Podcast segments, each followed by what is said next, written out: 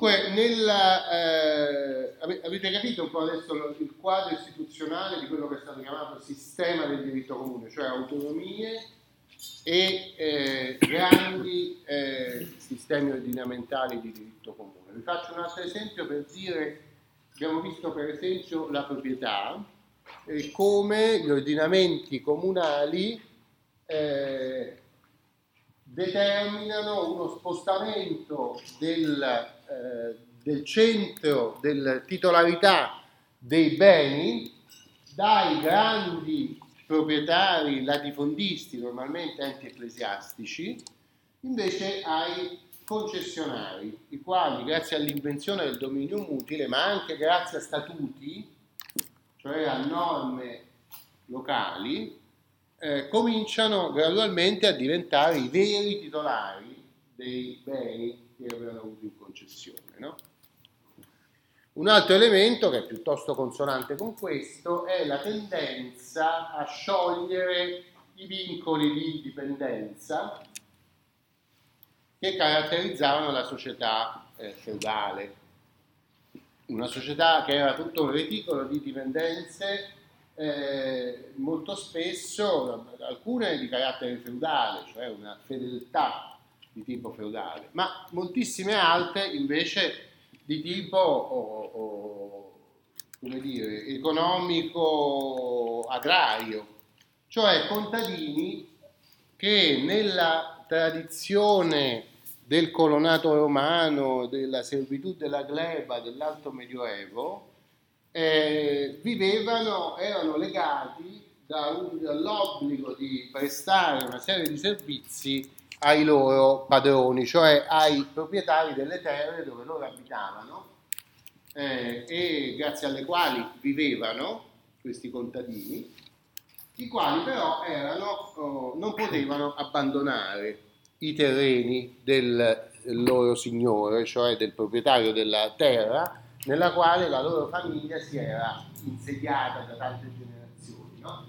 Questi sono stati chiamati servi della gleba.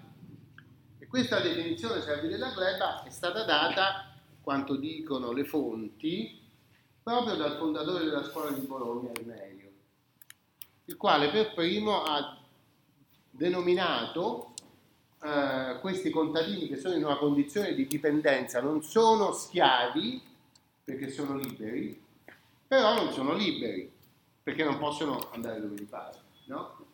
E quindi Irnerio, non sapendo come definirli, li ha definiti mettendo insieme due pezzi diversi del codice di Giustiniano, servi glebe. Su questa definizione è stata fatta un sacco di eh, polemica. In realtà, vabbè, non voglio descrivervi nel dettaglio tecnico che cosa significa servi glebe. Significa che il Signore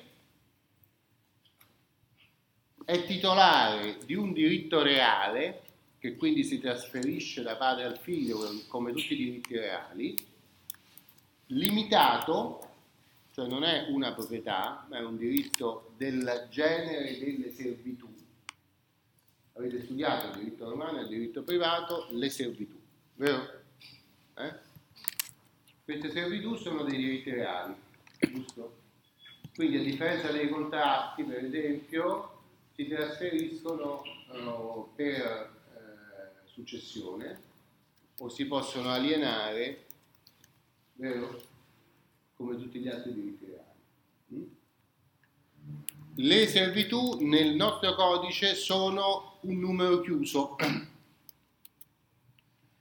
Anzi, nel codice Napoleone, che è la matrice del nostro codice, si dice una cosa curiosa, che non si possono costituire nuove servitù che non sono quelle previste dal codice. Perché quel farlo, inventarsi una nuova servitù reale, sarebbe un attentato alla eh, alla, all'ordine pubblico.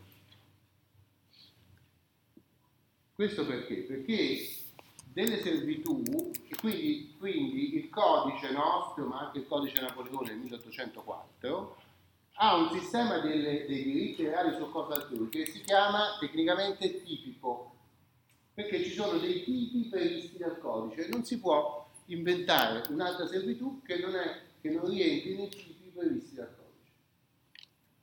Questo l'avete capito? A diritto romano e a diritto privato?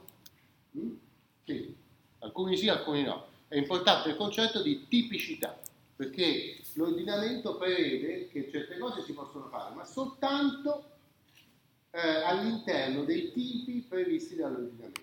Invece ci sono altre cose, tipo il contratto, in cui il principio è della libertà contrattuale.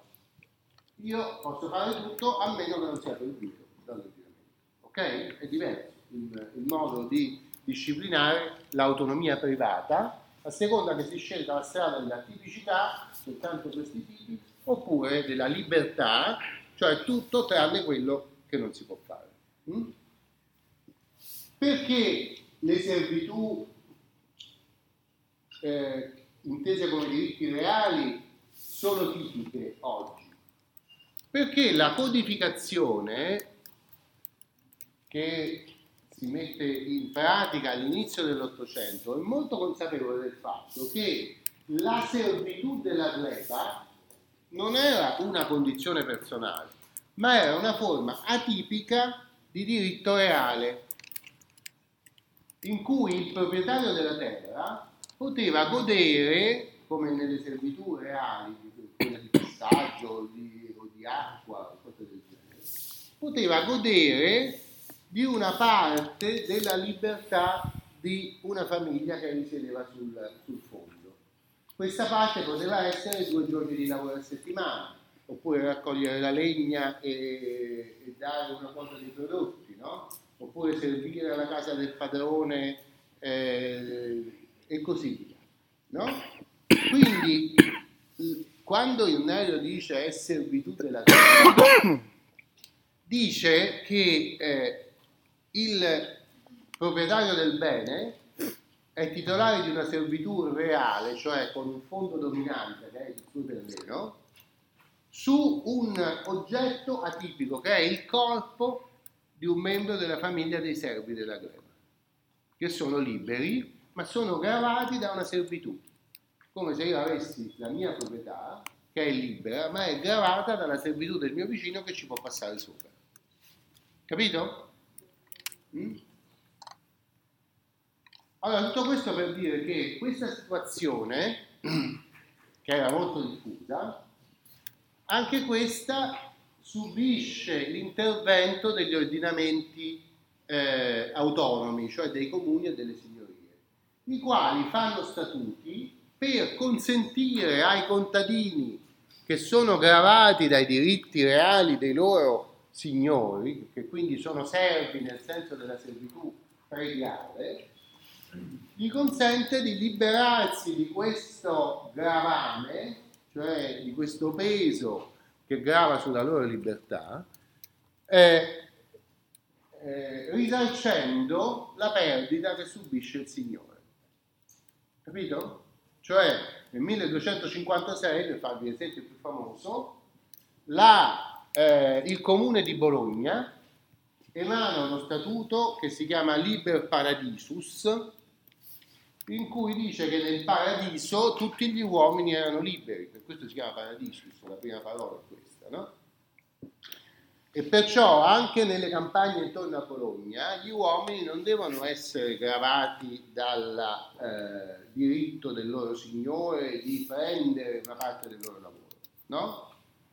Ma devono potersi liberare. E allora Bologna, che è un comune molto ricco, è pronta a aiutare i contadini a risarcire la perdita del diritto eh, reale che loro avevano su di loro, sui contadini. No?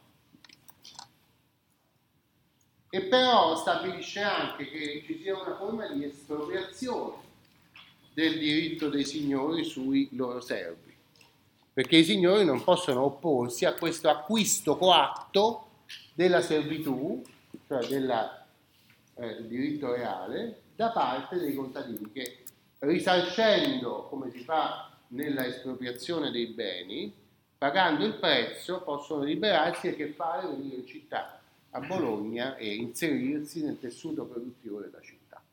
No? Quindi vedete anche in questo caso il diritto comune stabilisce un quadro, la dottrina, il Nerio in particolare, qualifica questo potere dei signori sui contadini che sono vincolati a lavorare le terre, lo qualifica come servitù, come diritto reale e dà il quadro generale. Lo statuto interviene perché conoscendo questo quadro generale dice se si tratta di un diritto reale si può comprare e come tutti i diritti reali può essere espropriato perché se io devo costruire una strada posso costringere il proprietario a vendermi eh, un pezzo del, del suo terreno no?